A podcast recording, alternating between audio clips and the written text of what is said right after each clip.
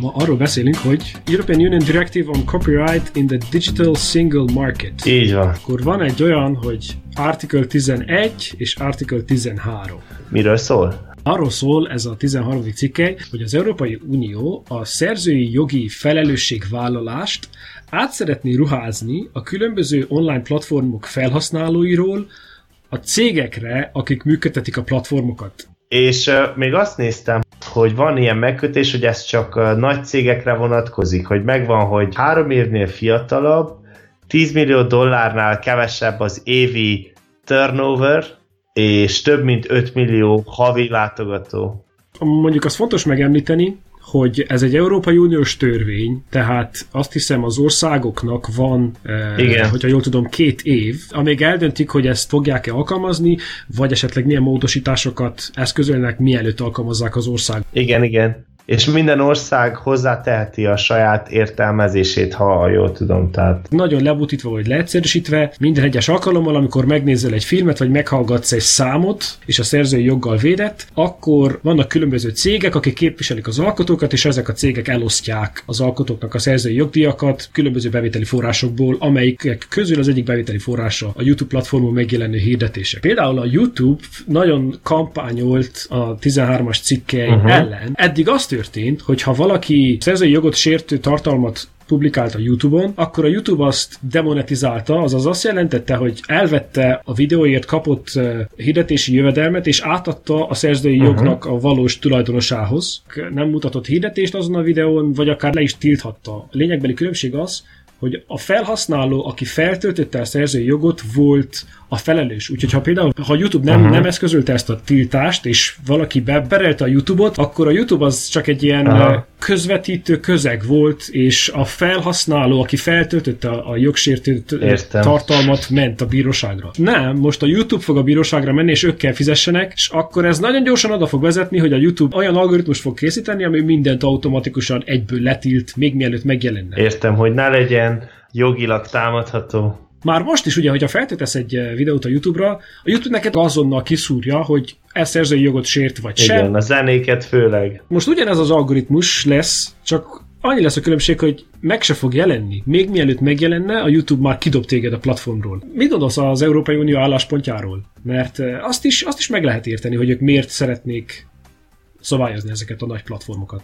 Emellett a törvény mellett azt az érvet látom, hogy szeretnék jobban megvédeni az alkotókat, vagy hogy kapják meg a megfelelő jutalmat. Szerintem ez, ez a törvénynek az egyik lényege, és ez amiért lobbiz egy csomó médiacég, lobbizott az Európai Uniónak, hogy valamit tegyenek ez ellen, mert gondolom, hogy az alkotók elkezdtek veszíteni, vagy nem keresnek már úgy, mint régebb, ami lehet, hogy simán annak a következménye, hogy átalakultak a, a felhasználói szokások, átalakultak a fogyasztói szokások, az eszközök, amiken történik a médiáknak a terjesztése, de valamit, valamit tenni kell, és akkor gondolom ez, ez a lépés. Ezt tetszik nekem ez a megfogalmazás, hogy azt mondod, hogy konvencionális eh, content kreatorok nem haladnak a korral és kész. Most megváltozott a fogyasztói viselkedés, és akkor ez egy kicsit ilyen bebújnak az Európai Unió szoknyája alá, hogy most gyere gyorsan, akkor védjél meg minket egy törvényel, mert nem tudunk lépést tartani a megváltozott szokásokkal. Ez az egyik értelmezés. Lehet tényleg vannak olyan alkotók, akiknek ez rosszat tesz, vagy akik elesnek emiatt jövedelemtől pedig megérdemelnék, és akkor őket meg lehet, hogy pont ez a törvény fogja megvédeni, csak nem tudok ilyen konkrét példákat egyre nehezebb lesz tartalmat gyártani, vagy az emberek egyre inkább vigyázni fognak azért, hogy mi a szerzői jog. Mert van egy csomó példa, hogy valaki egy random zeneszámból elénekel teljesen falcs hangon egy sort. És a YouTube algoritmus ezt úgy értelmezi, mint szerzői jog, és akkor egyből letiltja. Majdnem ott tart a világ, hogy minden egyes beszélt sor megtalálható valamilyen művészeti munkában és akkor minden, hogyha ezt el akarom vinni az extrém irányba, akkor minden munkát leveszel a YouTube-ról? Ez igaz, hogy akármilyen mondatot mondasz, lehet, hogy tudok találni egy idézetet egy könyvbe, ahol ez elhangzott. És akkor, hát akkor ezt most onnan idézted, vagy nem? Ez nagyon kontextus függő. És akkor itt már nagyon szürke zóna. Maga ez a szerzői jog fogalom, nem vagyok teljesen tisztában vele, de egy kicsit mindig úgy éreztem, hogy egy kicsit nem teljesen értek ezzel egyet, mert így a kreativitást nem tudom, akadályozza. De hogyha elfogadjuk, hogy a szerzői jog az igenis megilleti az alkotót, és nem szabad használni a tartalmat anélkül, hogy fizetnél neki, akkor ez a törvény igenis, hogy jó dolog, mert most ami történik az az, hogy a Youtube-on van egy csomó szerzői sértés, ami sunyiba megtörténhet, mert senki nem kényszeríti a Youtube-ot, hogy ez hogy érvényesítse a szerzői jogokat. Ez a törvény azt fogja csinálni, hogy igenis most már nem lehet sunyiba ezt használni, mert copyright törvényeknek megfelelően kell eljárni. És akkor ilyen szempontból, hogyha, hogyha elfogadjuk magát, hogy a copyright fogalma az, az jó, meg az hasznos, akkor ez a törvény jó, meg hasznos. Majdnem egyetértek. Jön valaki, aki talál a YouTube-on egy olyan tartalmat, amit az algoritmus nem talált meg, hogy ez tartalmat sért, és akkor elmondja az EU-s biztosnak, és akkor az EU ezt nem őt fogja elővenni, hanem előveszi a YouTube-ot. És akkor a YouTube persze annyi videó, nem tudom hány, hány millió perc, vagy hány millió videó van feltöltve, de annyi videó van, hogy... Gyakorlatilag folyamatosan perbe lesz a YouTube. Leszedi az összes tartalmat. vagy van egy van egy magyar kreátor, eh, az a neve, hogy eh, Radics Peti, ilyen paródia videókat szokott csinálni, és akkor feltöltött erről a 13-as cikkerről egy, eh, egy videót, amiben egyetlen egy logó van, ami a YouTube logó, és ő beszél a háttérben. És akkor azt mondta, hogy a jövőben akkor YouTube-on csak ilyen videók lesznek. Hogyha bármit mondasz, hogyha abban bármilyen márka van, hogyha bármit megmutatsz, amelyik benne van egy filmrészletben, vagy benne van egy márka, akkor az EU be tudja perelni, vagy felelősséget tudja vonni a YouTube-ot. Ez valójában nem jó. Tehetséget és a tartalmat a kreativitást visszaszorít.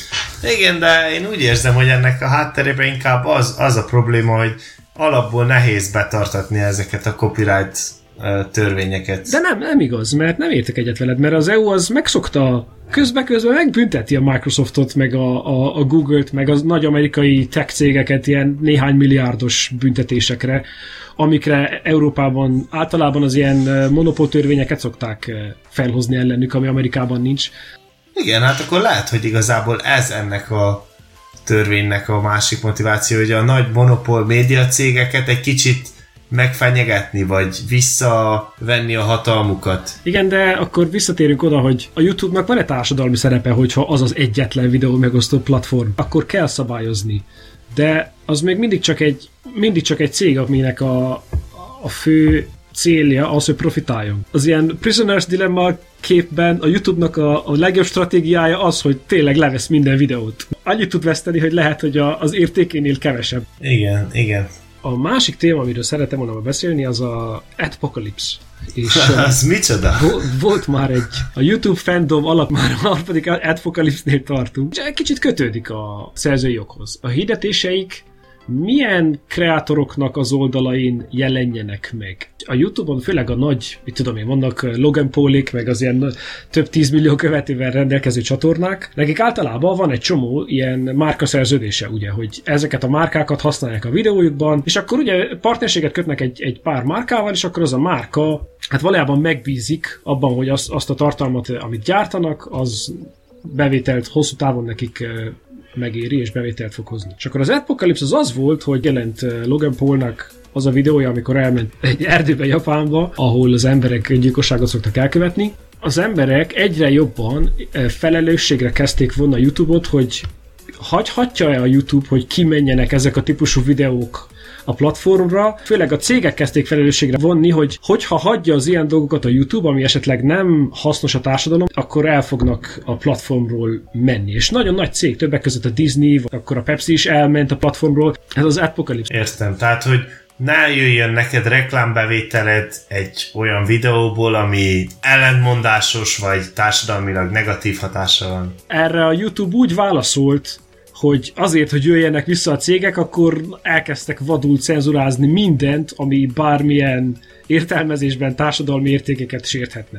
Sőt, volt egy olyan időszak, eh, meg is mondom, hogy mikor, 2017 nyarán csak olyan csatornákon voltak hirdetések, tehát amelyek ilyen családbarát csatornák voltak, és az összes többi hír- csatornáról a hirdetések le voltak véve. Ez megint egy kicsit ilyen zavaros vizekre evez, hogy akkor, ha a YouTube kezdi el dönteni, hogy mi family friendly és mi nem, azaz bizonyos társadalmi normákban mi fér be és mi nem, melyik csatornák monetizálhatók és melyik csatornák nem monetizálhatók, akkor ez megint egy picit cenzúraszagú és abszolút nem segíti az egyéni. Na igen, ez, ez már sokkal tisztában értem itt már, hogy mi a probléma. A kérdés az, amit neked szegezek, hogy valójában a YouTube, aki egy cég, és nem egy ország, van-e nekik joguk eldönteni, hogy melyek azok a videók, amelyeknél mutathatnak hirdetéseket. Nem lesz az egy olyan dolog, amit esetleg megsért valamilyen társadalmi értéket, és utána a cég akkor lemondja a szerződést. Jó, jó a kérdés. Hát mivel egy cég szerintem van joga, hát azt csinálnak, amit akarnak. Ha ők, igen, csak annyi, hogy akkora nagy cég, hogy túlmutatnak a döntéseik saját magán. Igen, Ezért nehéz a kérdés, de jó, mondjuk vegyünk valami extrém példát. Hogy mi lenne, ha a YouTube azt mondaná, hogy uh, nem tesz olyan videót, amiben egy fekete bőrű szerepel. Vagy hogy nem, hogy azokon a videókon nem, nem reklámozhatsz, amin egy fekete bőrű szerepel. Ezt megtehetné a YouTube, vagy nem? Megteheti. Csak akkor elmen, elmennek Igen, a hirdetők a platformra, akkor, és... de, de megtehet, tehát akkor minden olyat megtehet, ami nem kelt akkora nagy felháborodást, hogy elmenjenek az emberek. Igen, és ezt szerintem meg is teszi, mert neki az az objektív, hogy profit maximalizáljon. Tehát ő minden olyan lépést meg fog tenni, amelyik az összes céget oda vonza. Hogyha egy pénzes cég mondjuk csak a macskás videókért fizet, akkor a Youtube-on előbb-utóbb csak macskás videók lesznek. Jó, de ez egy ilyen balance, mert ugye vannak a, a nagy cégek, akik hirdetnének, de vannak az alkotók, akik csinálják a tartalmat. És vannak a nézők, akik effektív megnézik. Igen, és ezek között meg kell találni az egyensúlyt. Szóval azt mondod, hogy ha csak macskás videók lesznek, akkor viszont igen, akkor felbomlik az egyensúly, nem lesz elég néző ahhoz, hogy igen. annyi, annyi jövedelmet hozzon, hogy fent tudja maradni a platform. Aha, igen. Aha. Hiába azt mondja minden cég, hogy jaj, macskás videóra rátetted az én logómat, meg az én reklámomat, abból baj nem lehet. Az összes cég a világon ezt mondja, de nem lesz annyi alkotód, aki macskás videót csináljon, meg nem lesz annyi néződ, mondjuk néződ lesz de ez nagyon jó. Azt köztudod, hogy minél megosztóbb egy téma, annál több nézettség lesz, annál több komment lesz, annál Igen. több like lesz. De kevesebb lesz a cég, aki rámeri tenni a logóját. Igen, és akkor ez egy nagyon ügyes egyensúly. Ügyesen kell egyensúlyozni ez a két dolog úgy kapcsolódik egymáshoz, és szerintem azért volt a közösségi médiában egy picit ilyen fellázadás. Az EU-s 13. cikkely csak a szerzői jogokra vonatkozik. De akkor a jövőben eh, precedens teremt. Mi van, hogyha nem a YouTube mondja meg azt, hogy mi a family friendly, vagy mi az a videó, amit én szeretnék látni, hanem a 13. cikkely modellére az EU mondja meg, hogy mik azok a videók, amit az emberek az én országomban, vagy az én területemen nézhetnek.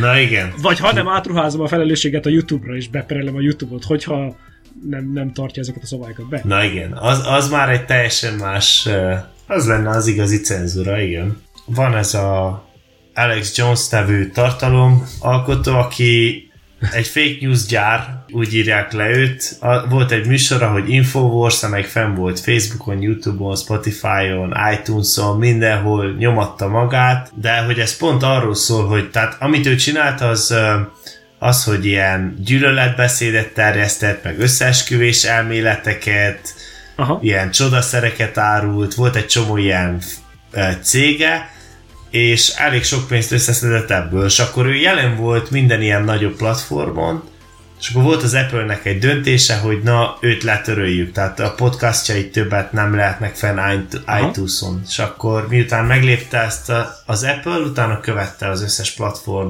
és akkor levették. Ezek a platformok akkor egyszer csak úgy döntöttek, hogy ezt a bizonyos alkotót levesszük és akkor gondolom az indoklás az valami olyasmi, hogy eh, társadalmilag ártalmas tartalmat Igen, gyártam. igen, hogy ilyen uh, In the big picture. álhíreket és a gyűlöletbeszédet terjesztenek, és akkor azt mondták, hogy ez ütközik a cég politikájával. Itt akkor egy érdekes dolog az, hogy akkor valójában a cég eldöntötte, hogy mi az álhír és mi nem. Igen. Tehát a, a cég szelektál bizonyos, bizonyos kreátorok között, amihez hát joguk van, nem mondta senki, hogy... De hogy nem szedtek le mindent, hogy például itt megemlíti, hogy van az a színésznő, Gwyneth Paltrow, van valamilyen egészséggurú, Aha. ilyen márkája, az a neve, hogy Goop, és ilyen ezotérikus, áltudományos gyógyszereket uh, árul, terjeszt de mivel, mivel ő az arca ennek, meg azt hiszem ő a, az alapítója is, rengeteg követője van.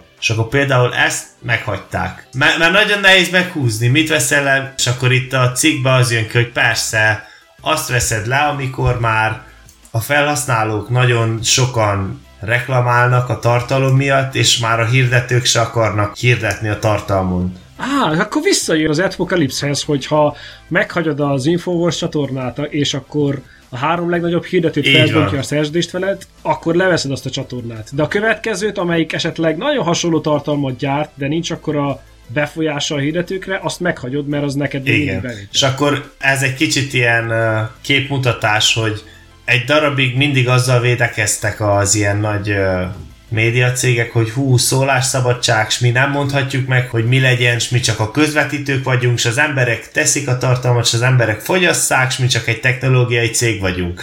De amikor fordul a kocka, hogy már nem akarnak az emberek hirdetni, vagy túl sok a, az ellenszénveskedés, akkor, akkor hirtelen levesznek egy-egy dolgot. Na de itt jön a kérdés, hogy mi van akkor, ha van egy olyan tartalomgyártó, aki hasonlóan káros tartalmakat gyárt, viszont nagyon népszerű, és nagyon sokan hirdetnek rajta, akkor azt nem fogják leszedni valószínűleg. Nagyon sokszor ezt megemlítették, amikor Logan Paul elment az erdőbe, akkor valójában a YouTube kampányt indított az ellen, hogy az összes öngyilkossághoz vezethez, vagy azt, azt szugerálná, letiltottak.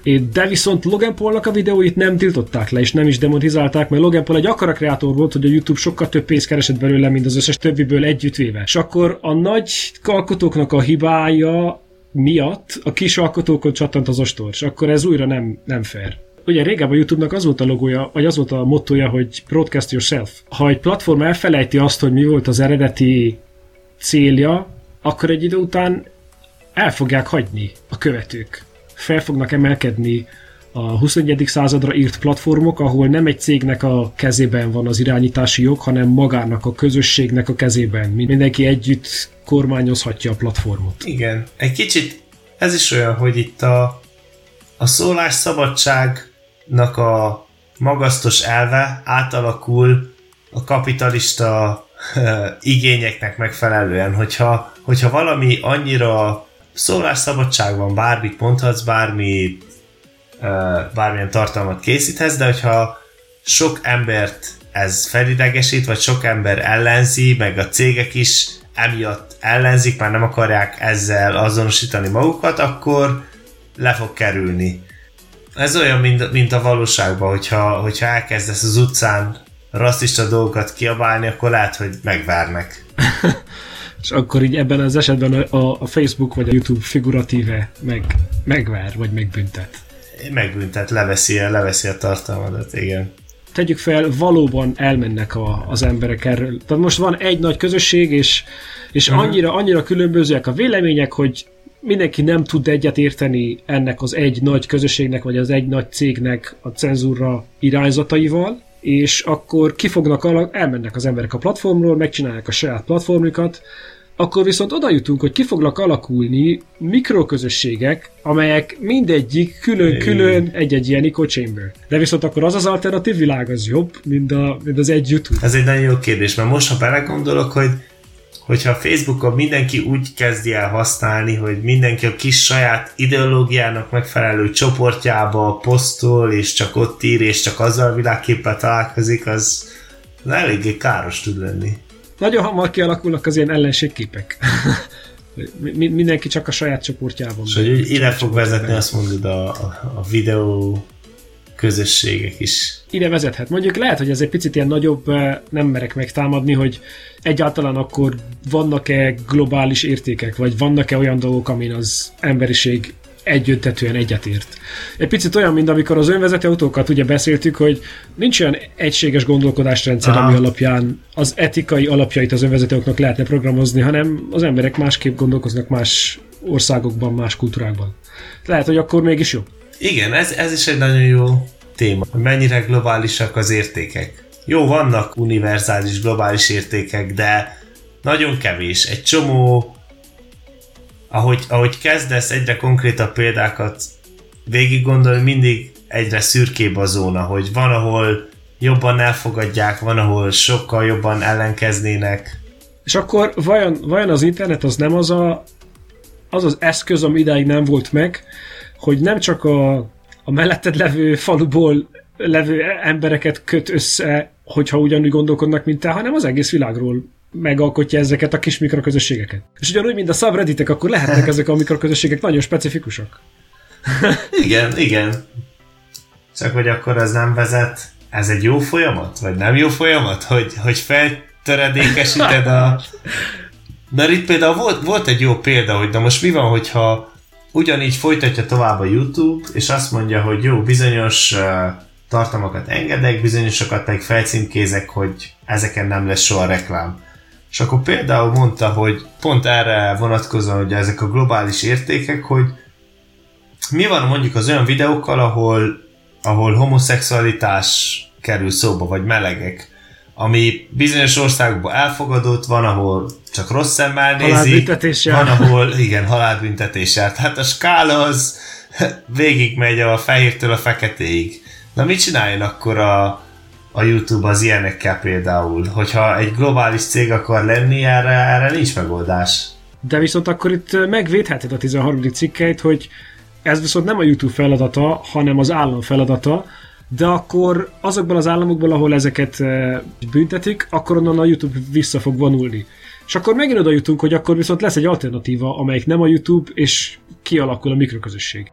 És ne, nem is kell igazából mikroplatform kialakuljon ma. Ez is lehet, hogy a, ugyanaz a platform, csak teljesen más arcát mutatja, hogy úgy, hogy mit tudom én, Németországban például egy csomó zene le van cenzurázva. Sokkal, Tényleg, azt néztem, az miért? Sokkal erősebbek ott a, az ilyen szerzői jogi dolgok. Németországban, ha YouTube-ozol, akkor nem tudom, minden harmadik kliknél kiírja, hogy igen. nem tudom. A VPN-et kapcsolt be, mert ez, ez most nem megy. Igen. Hát igen, de a törvény, hogyha elég jó, akkor a VPN-nek le is lecsap, mint Kínába. Ahol a VPN-nel keresztül se lesz. Nem minden VPN-nel tudsz ki, kimenni a kínai tűzfalon, úgyhogy ez mindig egy ilyen harc lesz, hogy lesznek a, a, a VPN szolgáltatók, meg lesznek a VPN szolgáltató szabályozó hatóságok. Összben azt szerintem egy jó dolog, hogy egyáltalán elkezdődik egy, egy diskurzus arról, hogy ezeknek a hatalmas, nagy, sokszor monopól helyzetben levő platformoknak milyen szerepük van a társadalmi értékeknek a, a mhm. promoválásában, vagy a szelektálásában. És ez mindenképpen jó, mert erről, hogyha az emberek beszélnek, akkor elsősorban gondolkodnak róla, meg podcastokat készítenek róla. Több beszélgetés az mindig jobb. Ha csak nem vezet oda, hogy kialakul a két tábor, és akkor kezdik majd a, a, a lángot dobni egymásra. Nem, ezzel teljesen egyetértek. Ez egy nagyon jó, nagyon jó megfigyelés. Ez egy pluszpont, hogy elkezdődik egy, egy párbeszéd erről. Meg ez, ez tényleg szuper. És am, ami még itt eszembe jutott, hogy jó, nem tudtunk erről annyira érdembe beszélni, mert egy komplikált példa, de hogy például az ember hogy találkozott ezzel a törvényel, főleg úgy, például YouTube felhívta erre a figyelmet, voltak róla videói, meg volt külön banner, hogy jön ez a törvény, és azért, mert a YouTube-nak ez pont, hogy egy fájó törvény, mert több felelősséget helyez a platformra. És ők kevesebb felelősséget akarnak, de így, ahogy mondtad, egy ilyen nagy médiacégnél lehet, hogy itt az ideje átgondolni a dolgokat. Lehet, hogy vannak olyan témák, amelyekről talán nem hasznos, hogyha kialakulnak a mikroközösségek. Például, most egy kicsit elszpolorezem, ugye, de van egy rész a klímaváltozásról, ami majd ki fog jönni. A klímaváltozás esetében ugye van egy konszenzus, hogy a tudósoknak a 90x százaléka azt mondja, hogy ez egy reális veszély. Akkor az ilyen nagy platformok esetleg felhasználhatók lehetnének arra, hogy a, a lakosságot informálják. Az egy más kérdés, hogy hogy döntöd el valamiről, hogy fake news vagy nem, vagy mi káros, és ez teljesen inkább morális kérdés, de maga a lehetőség, hogy megvan, lehet, Igen. hogy nem feltétlenül rossz. Igen. Most már lehet, hogy többször is ez elő fog fordulni az életünkben, hogy olyan időket élünk, hogy egy csomó minden a technológia fejlődésével csak így robbanásszerűen elterjed. És akkor utána rájönnek, hogy hoppá, ezt kéne valahogy szabályozni. És akkor behoznak egy törvényt, ami hirtelen fogja érinteni a mindennapi élet. Most ez pont nem olyan, mert annyira nem vagyunk content kreatorok, de hogy, hogy ez ilyen ijesztő, hogy lehet, hogy meg kell változtasd a mindennapi szokásaidat egyszer csak, mert bejön egy törvény, ami egy ilyen utángondolása valaminek, már nagyon elterjedt. Most erre nem tudok hirtelen jó példát, de... De, de abszolút, de egyetértek vele, de értem, hogy Tehát, hogy mit tudom én mondjuk kiderülne, hogy a, a mozgó lépcsők azok nagyon rosszak, mert hogy az összes mozgó lépcső gyártó cég valami káros anyagot használ, ami nagyon rossz a környezetre, és akkor azt mondnák, hogy, hogy kész, lesz egy törvény, hogy holnaptól nem lehet mozgó lépcsőt használni, vagy, vagy aki használja, az, az börtön. ja. És akkor, akkor most mit tudom én, mész a metróba, és így nézed, hogy jaj, de nem szabad most ott menjek, meg kapom a büntetést, de, de elfelejted, vagy be, bezárnak, mert a, a mozgó lépcsőn mész. Most ez egy ilyen buta példa, de egy csomó minden ilyesmi lehet a jövőbe. Abszolút azért, mert a technológiai fejlődésnek a, a lépése biztos, hogy sokkal gyorsabb, mint a törvényhozásnak a, a lépése. És akkor a törvényhozás, amikor fog válaszolni, az egy ilyen, az egy ilyen buta, vissza, visszaformált valamilyen válasz lesz, amire, ja, amire Igen. a társadalom akkor végül is rosszabbul fog kijönni, mint hogyha nem lenne semmilyen törvény. Kb. ugyanilyen ez a, az Uber, meg Cabify, na ez is kb. ilyen, hogy hamar gyorsan elterjedt, mindenki szereti, mindenki használja, de utána akkor kezdték szavazni, jaj, de állj meg, mert igazából ez nem fair a régi taxisokkal szemben. Meg... Ez nagyon jó példa. Jön például az Airbnb, meg háromszorozódnak a, a bérek egy városban, és akkor utána Kiába hoznak egy törvényt, hogy akkor már nem lehet ebben a városban Airbnb-zni, már az a realitás, hogy kész, már a vérek meg vannak háromszorozódva, és akkor ez így vissza van, vissza van erőszakolva a társadalomra, de magad az életed már meg van változva, és akkor, hogyha eddig pont az Airbnb-ből éltél, akkor hirtelen most egyik napról a másikra nincs amiből éltél. Igen, igen. Ilyen lehet mondjuk, ez az új törvény is lehet, hogy ilyen lesz egyeseknek, akik nagyon benne vannak, és nagyon gyártják a tartalmat, ami, ami pont uh, most illegális lesz ezután. A 2030 podcast keretében belül egy picit kinnebb lépünk, ahogy az Airbnb vagy az Uber megreformált egy teljes szektort, ugyanígy a, az automatizálás meg fog reformálni egész szektorokat, és akkor igen, akkor utána már jöhetsz egy törvényel, hogy megvéd azt a szektort, de a ground truth, az on the ground reality, a valóság az már, már, az már egy megváltozott valóság lesz, és akkor már a törvény nem lesz alkalmazható, vagy alkalmazható lesz, de akkor igen, nagyon nagy hatása lesz a társadalomnak a mindennapjaira. Ez, ez nagyon érdekes, amit mondasz. Nem lehet azt csinálni, hogy egyből a szabályozással kezdődjön minden ilyen innováció, ez nem lehet. Nem is történhet ez meg, mert az országok annyira különbözőek, hogy mindig lesz egy olyan ország, akkor pont az a szektor nincsen szabályozva. És akkor, hogyha ott beválik, az Uber se először nem Franciaországba ment, hanem a kevésbé szabályozott országokba. Igen. És akkor majd ott, ha ott bevált, akkor utána jöttek át a szabályozottabb országokba. Nem tudom, hogy milyen pozíciót foglaljak itt a, ugyancsak a, a, a szabályozáson, egy kicsit olyan, mint a cenzúra, hogy van az államnak joga megvédeni az állampolgárokat. és minél jobb életet biztosítja az állampolgároknak. De azáltal, hogy megvéded azt az ezer munkahelyet, amit a taxisofőrök ellátnak, azáltal jót, jobbat teszel a társadalomnak, mint hogyha hagynád, hogy az emberek használják az Ubert, ami esetleg több átételen keresztül jobbá teszi több embernek az életét. Ez egy nagyon fura dolog. Hogy mi, mi itt a, a trade-off, mi között kell döntsön. Igen, hogy mennyire rosszabb a taxisoknak, vagy mennyivel jobb a, az átlag Hirtelen most lesz, Igen. hogyha bejön önvezető kamion, Magyarország jóvá hagyja, hogy nálunk először a világon jóvá hagyjuk az vezető kamionokat az úton. Akkor lehet, hogy hirtelen elveszti nem tudom mennyi, 300 ezer ember elveszti a munkáját. És akkor lesz egy nagy, nagy lázadás, meg felkelés, leváltják a kormányt, az is lehet, de ezáltal lehet, hogy egy, egy csomó mindennek az előállítása, szállítása olcsóbb lesz. És akkor a, a gazdaság jobban kezd menni, az embereknek összben több pénzük lesz, és összben lehet, hogy megjavul az életszínvonal. Még az is lehet, hogy azok, akik eddig kamionsofőrök voltak, fognak alternatív munká, munkát találni. És akkor ezt, Igen. ezt nem olyan egyszerű, mint... Ne, nem irigylem az államnak a feladatát, nem. hogy ezt, ezt a szabályozást eszközölje. De nagyon jól elmondtad, hogy lehet, hogy mondjuk most tegyük fel, egy kicsit sarkítok, tegyük fel, hogy van tízezer kamionsofőr, akik elvesztik a munkájukat, de lehet, hogy mondjuk a párjuk az megtartja a munkáját, és minden, ahogy mondtad, minden annyival olcsóbb lesz, hogy egy fizetésből is jobban ki fognak jönni, mint ahogy kijöttek Abszolút. régebb két fizetésből. És akkor ezt hogy tudod kiszámolni? Fú.